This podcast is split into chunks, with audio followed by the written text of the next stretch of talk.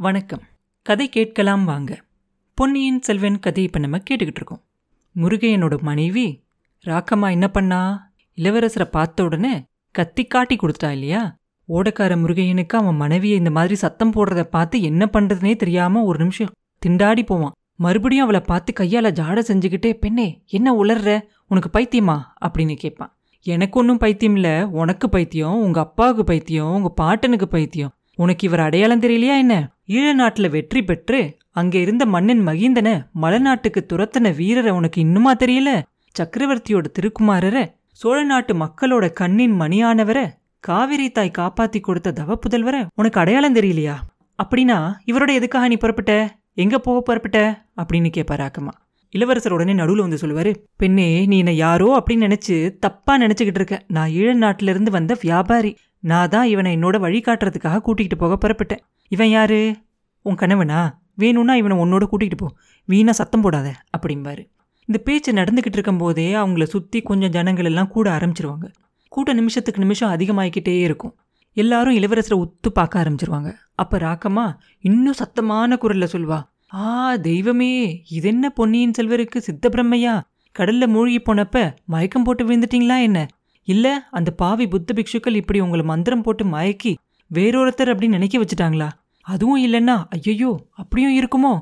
நீங்க இறந்து போய் உங்க உடம்புக்குள்ள எவனாவது கூடு விட்டு கூடு பாயிற வித்தைய பண்ணிட்டானா என்ன?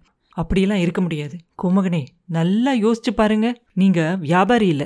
சுந்தரச்சோழ சக்கரவர்த்தியோட பையன். உலகத்தை ஒரு கூட நிழல்ல ஆழ பிறந்தவர்.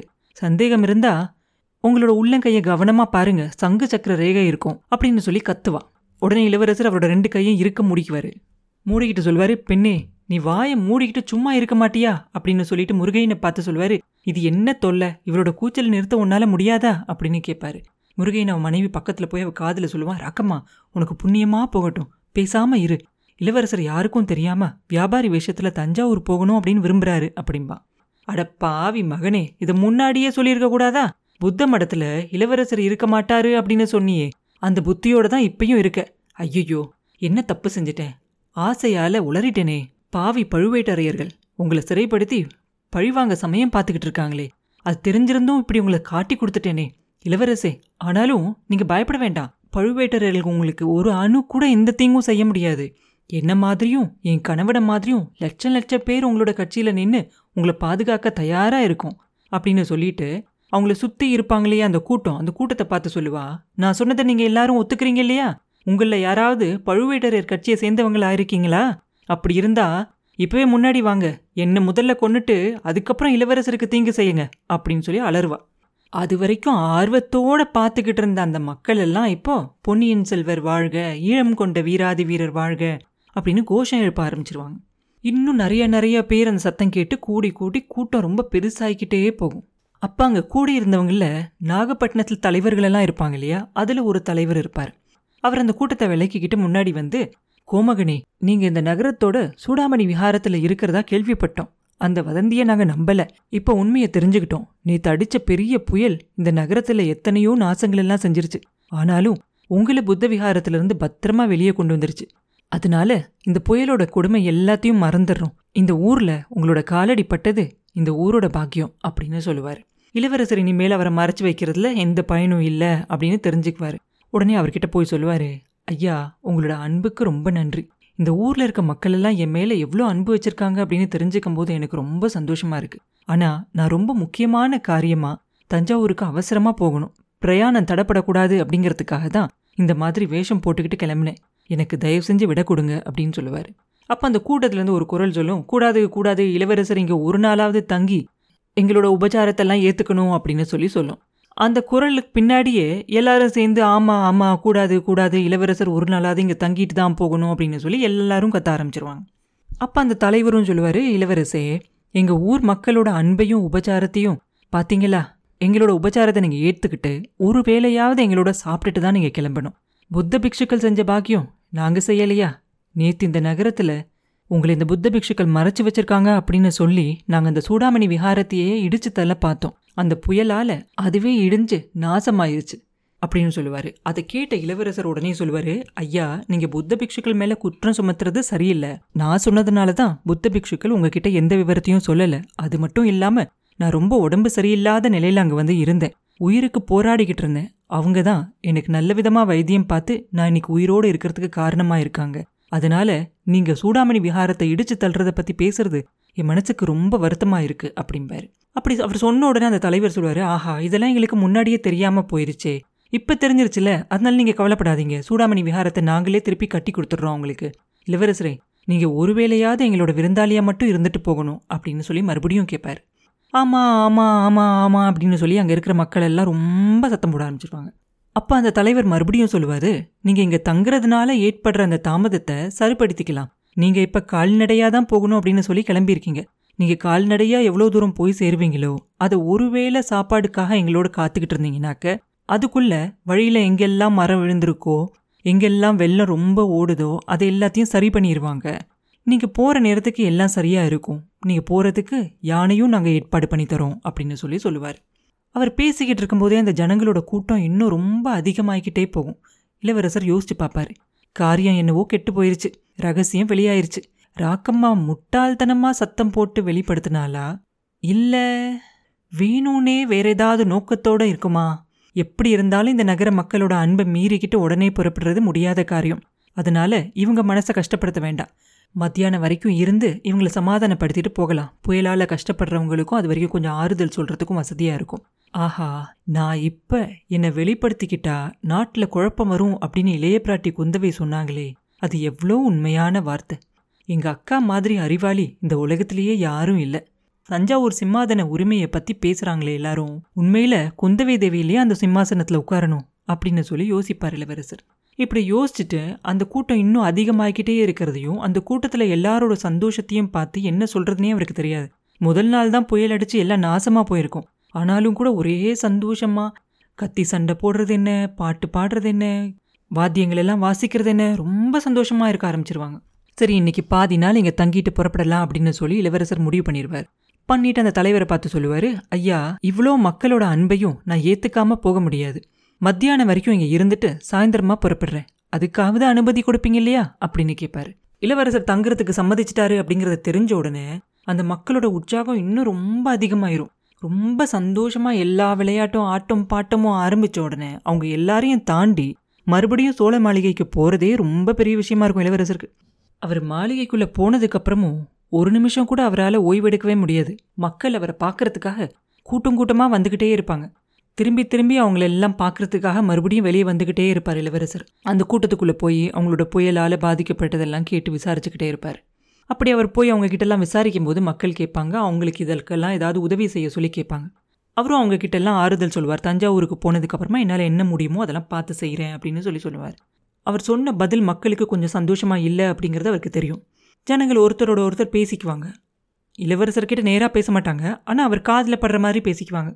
பழுவேட்டரர்களோட அதிகாரத்துக்கு முடிவு வருமா இல்லையா அப்படின்னு பேசிக்குவாங்க. அடுத்த சிம்மாதனத்துக்கு யார் வருவாங்க அப்படின்னும் பேசிக்குவாங்க. இதுக்கு நடுவில் நாகப்பட்டினம் நகரத்தில் பெரிய அதிகாரிகள் தலைவர்கள் எல்லாம் இருப்பாங்க இல்லையா? எல்லாரும் ஒன்றா சேர்ந்து வந்துடுவாங்க இளவரசருக்காக ஒரு பக்கம் விருந்து தயாராகிட்டு இருக்கும். அங்கே அவரை பார்க்க வர மக்கள் எல்லாம் சாப்பிடணும் அப்படிங்கிறதுக்காக அவங்களுக்கும் நிறைய விருந்தெல்லாம் தயாராகிட்டு இருக்கும். எல்லாரும் புயலில் அழிஞ்சது போக மீதி எவ்வளோ தானியங்கள் இருக்கோ எல்லாத்தையும் கொண்டு வந்து மாளிகையில் கொட்டிக்கிட்டு இருப்பாங்க. காய்கறிகளுக்கா பஞ்சமே இல்லை. விழுந்த வாழை மரத்தில் இருக்க வாழை கொலைகளா அவ்வளோ இருக்கும். புயலால் விழுந்த தென்னங்குலைகளா அதுக்கு மேலே இருக்கும். அதை எல்லாத்தையும் வச்சு சமைச்சா ஒரு லட்சம் பேருக்கு மேலேயே சாப்பிடலாம். அவ்வளோ நாசமாக இருக்கும் அதெல்லாம் வச்சு சமைச்சு கிமைச்சு விருந்தெல்லாம் சாப்பிட்டு முடிப்பாங்க. விருந்து முடிச்சதுக்கப்புறமா புறப்படுறதுக்கு நேரமாயிரும். இளவரசர் அப்போ கடைசி அந்த மாளிகையோட மேல் மாடியில் போய் எல்லாரையும் பார்த்து கை கூப்பி நிற்பார் வீதியில் ஒரு பெரிய கோலாகலமான ஊர்வலம் புறப்படுறதுக்காக தயாராக நிற்கும் இளவரசர் ஏறி போகிறதுக்காக அலங்காரம் பண்ண யானை ஒன்று நிற்கும் முன்னாலேயும் பின்னாலையும் குதிரைகளெல்லாம் நிற்கும் கொடிகளெல்லாம் வச்சுக்கிட்டு நிறைய பேர் நிற்பாங்க பலவிதமான வாத்தியம் வாசிக்கிறவங்களாம் நிற்பாங்க மக்களோ நேத்திக்கு ராத்திரி பொங்கி வந்த அந்த கடலை மாதிரி சந்தோஷப்பட்டுக்கிட்டு கண்ணு கெட்டின தூரம் வரைக்கும் நிற்பாங்க இளவரசர் இங்கே தான் இருக்காரு அப்படின்னு தெரிஞ்ச உடனே அக்கம் பக்கத்து கிராமத்தில் இருக்கவங்களும் கூட அவரை பார்க்கறதுக்காக கிளம்பி வந்துருவாங்க. அதனால கூட்டம் ரொம்ப ரொம்ப பெருசாயிரும். அவங்க எல்லாரையும் பார்த்து அப்படி கையை கூப்பி நிற்கிறாரு இல்லையா? அப்படியே சிரிப்பார். ஆனால் அவர் மனசில் பெரிய கவலையாக இருக்கும். அவர் பெத்த தாயை விட பத்து மடங்கு அவரோட அன்பை கவர்ந்திருந்த ஈழத்து ராணியோட கதி என்ன ஆச்சு அப்படின்னு தெரிஞ்சுக்கணும் அப்படின்னு சொல்லி அவரோட மனசு துடி துடிக்கும் முருகையனோட மனைவி கிட்ட இன்னும் ஒரு சில விஷயங்களை கேட்டு தெரிஞ்சுக்கலாம் அப்படின்னு அவர் நினைச்சுக்கிட்டு இருப்பாரு. அவளோ கூட்டத்தோட கூட்டமா சேர்ந்து மறைஞ்சு போயிடுவா முருகையன் மட்டும் முந்தி அடிச்சுக்கிட்டு இளவரசர் பின்னாடியே எப்படியோ சோழ மாளிகைக்கு வந்து சேர்ந்துருவான். அவன் மனைவி ராக்கமாவை பத்தி கேட்டா அவனுக்கும் அவளை பத்தி எதுவுமே தெரியாது. இன்னொரு பக்கம் இளவரசருக்கு இன்னொரு கவலை வந்துடும் சக்கரவர்த்தியோட விருப்பத்துக்கு விரோதமா அவர் ராஜ்யத்தை கைப்பற்ற விரும்புறாரு அப்படின்னு முன்னாடியே பழுவேட்டரர்கள் சொல்லிக்கிட்டு இருக்காங்க. இந்த ஜனங்க செய்யற ஆர்ப்பாட்டத்துல அவங்க சொன்னது உண்மை அப்படின்னே ஆயிரும் இல்லையா அப்படின்னு யோசிப்பார். எப்படியாவது இந்த மக்கள்கிட்ட இருந்து இவங்களோட அன்பு சூழல்ல இருந்து தப்பிச்சு போனா போதும் அப்படின்னு நினைப்பார் இளவரசர். இந்த நிலைமையில அவர் கொஞ்சமும் எதிர்பார்க்காத இன்னொரு விஷயம் நடக்கும்.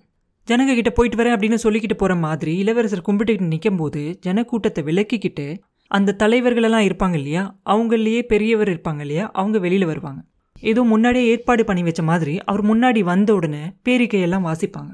அந்த வாத்தியங்கள்லாம் வாசிச்சு முடிச்ச உடனே அங்கே அப்படியே ஒரு நிமிஷம் அமைதியாக இருக்கும். அப்போ அந்த நகர தலைவரில் அந்த பெரியவராக இருக்கார் இல்லையா அவர்? அவர் அந்த மாளிகையோட முன் வாசலில் இருந்த நிலா மேடை மேலே ஏறிக்கிட்டு கம்பீரமான குரல்ல சொல்லுவார் பொன்னியின் செல்வா ஒரு விண்ணப்பம். இந்த நாகப்பட்டினத்து நகரத்தையும் இங்கே அக்கம் பக்கத்தில் இருக்க கிராமத்தில் இருக்க எல்லா மக்கள் சார்பாகவும் ஒரு கோரிக்கை. சக்கரவர்த்தியோட உடம்பு பற்றி நாங்கள் எல்லாரும் ரொம்ப கவலைப்பட்டுக்கிட்டு இருக்கோம். அதே மாதிரி நாங்கள் கேள்விப்படுற இன்னொரு செய்தியும் எங்களுக்கு ரொம்ப கவலையாக இருக்கு. பழுவேட்டரர்களும் நிறைய சிற்றரசர்களும் சேர்ந்து சக்கரவர்த்திக்கு அப்புறமா மதுராந்தக தேவருக்கு முடிசூட்ட தீர்மானிச்சிருக்கிறதா தெரிஞ்சுக்கிறோம். மதுராந்தக தேவர் இன்னைக்கு வரையில போர்க்களம் அப்படின்னாலே தெரியாத ஒருத்தர். அவர் பட்டத்துக்கு வந்தா பழுவேட்டரர்கள் தான் ராஜ்யம் ஆழ்வாங்க. சிற்றரசர்கள் வச்சதே சட்டமாயிரும். இளவரசர் ஆதித்த கரிகாலர் மூணு வருஷமா சோழ நாட்டுக்கே வரல. அதுக்கு ஏதேதோ காரணங்கள் எல்லாம் சொல்றாங்க. அவருக்கு மகுடம் சூட்டிக்க விருப்பம் இல்லை அப்படின்னு சொல்றாங்க. அப்படின்னா அடுத்தபடி நியாயமா பட்டத்துக்கு வர வேண்டியவர் யாரு? சோழ நாட்டு மக்களோட கண்ணின் மணியான காவிரி தாய் காப்பாத்தி கொடுத்த செல்வரும் ஈழம் வென்ற வீராதி வீரருமான நீங்க தான் மக்களே நான் சொன்னது உங்க எல்லாருக்கும் சம்மதம் தானே அப்படின்னு சொல்லி அவர் கேட்பார் அவர் கேட்டு முடிச்ச உடனே எட்டு திசையும் நடுங்கிற மாதிரி ஒரு பெரிய சத்தம் அந்த கூட்டத்திலேருந்து வரும். ஆமா ஆமா நாங்களும் அதே தான் விரும்புறோம் அப்படின்னு சொல்லி ஆயிரம் ஆயிரம் பதினாறாயிரம் குரல்கள் ஒரே நேரத்தில் சொல்லும். அதுக்கப்புறம் கோஷம் எழுப்பவும் ஆரம்பிச்சிருவாங்க. இவ்வளோ கோஷங்களும் சேர்ந்து ஒரு பெரிய சத்தம் அப்படியே இரைச்சல் மாதிரி கேட்கும் இளவரசரோட உதட அசைஞ்ச உடனே அவர் பதில் சொல்ல போறாரு அப்படின்னு சொல்லி மறுபடியும் எல்லாரும் அப்படியே அமைதியாயிருவாங்க. அப்ப இளவரசர் அந்த தலைவர்கிட்ட சொல்லுவாரு ஐயா நீங்க எல்லாரும் என் மேல வச்சிருக்க அன்பை பார்த்து எனக்கு ரொம்ப சந்தோஷமா இருக்கு. ஆனா அந்த அன்பை நீங்க காட்டுற விதம் சரியா இல்லை. என்னோட அப்பா சுந்தரச்சோழ சக்கரவர்த்தி இன்னும் உயிரோட இருக்காரு அப்படிங்கிறத நீங்க மறந்துட்டதா தோணுது. சக்கரவர்த்தி ரொம்ப நாள் உயிரோட வாழணும் அப்படின்னு நீங்க எல்லாரும் சேர்ந்து பிரார்த்தனை செய்யணும் அப்படின்னு கேட்டுக்கிறேன். சக்கரவர்த்தி உயிரோட இருக்கும்போது அவருக்கு அப்புறம் பட்டத்துக்கு யார் வரணும் அப்படிங்கிறத பற்றி ஏன் யோசிக்கணும் அப்படின்னு கேட்பார் அப்போ அந்த தலைவர் ரொம்ப அழகாக அவரோட கேள்விக்கு பதில் சொல்லுவார். பொன்னியின் செல்வா சோழ நாட்டில் ஒரு மன்னன் உயிரோட இருக்கும்போதே அடுத்தபடியாக பட்டத்துக்கு யார் வரணும் அப்படிங்கிறத அவரே சொல்லிட்டு போயிடுவார் இல்லையா? மதுரை கொண்ட வீரரும் தில்லை அம்பலத்து கோயிலுக்கு பொற்கூரை கொடுத்தவருமான பராந்தக சக்கரவர்த்தி அவரோட காலத்தில் தானே அவருக்கு பின்னாடி பட்டத்துக்கு யார் வரணும் அப்படிங்கிறத சொல்லிட்டு போனாரு. அதனால தானே உங்கள் அப்பா சிம்மாசனத்தில் ஏறினாரு அப்படின்னு கேட்பாரு அப்போ இளவரசர் சொல்லுவாரு ஆமாம் நீங்கள் சொல்கிறது சரிதான். ஆனால் அதே மாதிரி இப்போ அடுத்த பட்டத்துக்கு யார் வரணும் அப்படிங்கிறது சக்கரவர்த்தி தானே முடிவு பண்ணணும்.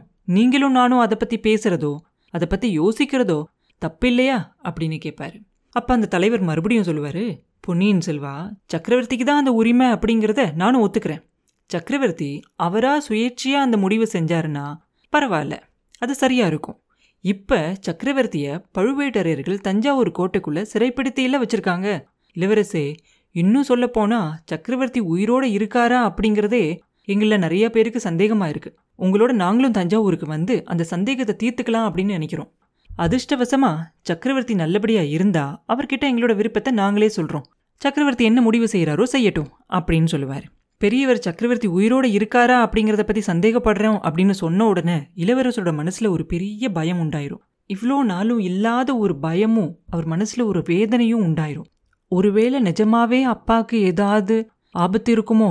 அந்த ஆபத்துலேருந்து அவரை தடுக்க முடியாத தூரத்தில் நம்ம இருக்கோமோ அப்படின்னு அவருக்கு தோணும். அப்படியே இல்லைனாலும் ஈழத்து ராணிக்கு என்ன ஆச்சோ அப்படிங்கிற கவலையும் அவர் மனசில் இருக்கும். இனி ஒரு நிமிஷம் கூட இங்கே தாமதிக்கக்கூடாது தஞ்சாவூருக்கு போய் சேரணும் அப்படின்னு அவருக்கு ஒரே பரபரப்பாக இருக்கும். கொஞ்ச நேரத்திலேயே இளவரசர் என்ன செய்யணும் அப்படிங்கறத முடிவு பண்ணிடுவாரு இவங்களோட பேசிக்கிட்டு இருந்தா நேரம் தான் வீணா போகும். இவங்க சொல்றதுக்கு இப்ப சரின்னு சொல்லிட்டு அதுக்கப்புறம் என்ன செய்யலாம்னு யோசிச்சுக்கலாம் அப்படின்னு சொல்லி ஐயா உங்க விருப்பத்துக்கு நான் குறுக்க நிக்கல. சக்கரவர்த்தியை பத்தி நீங்க சொன்னது அவர் சீக்கிரம் பார்க்கணும் அப்படிங்கிற கவலை எனக்கு இன்னும் அதிகமாயிருச்சு. நான் உடனே புறப்படணும். நீங்களும் சக்கரவர்த்தியை பார்க்க விரும்பினா தாராளமாக என் கூட வாங்க. பட்டத்து உரிமையை பற்றி சக்கரவர்த்தி என்ன சொல்கிறாரோ அதை கேட்டு நம்ம எல்லாரும் அதே மாதிரி நடந்துக்குவோம் அப்படின்னு சொல்லுவார் இளவரசர்.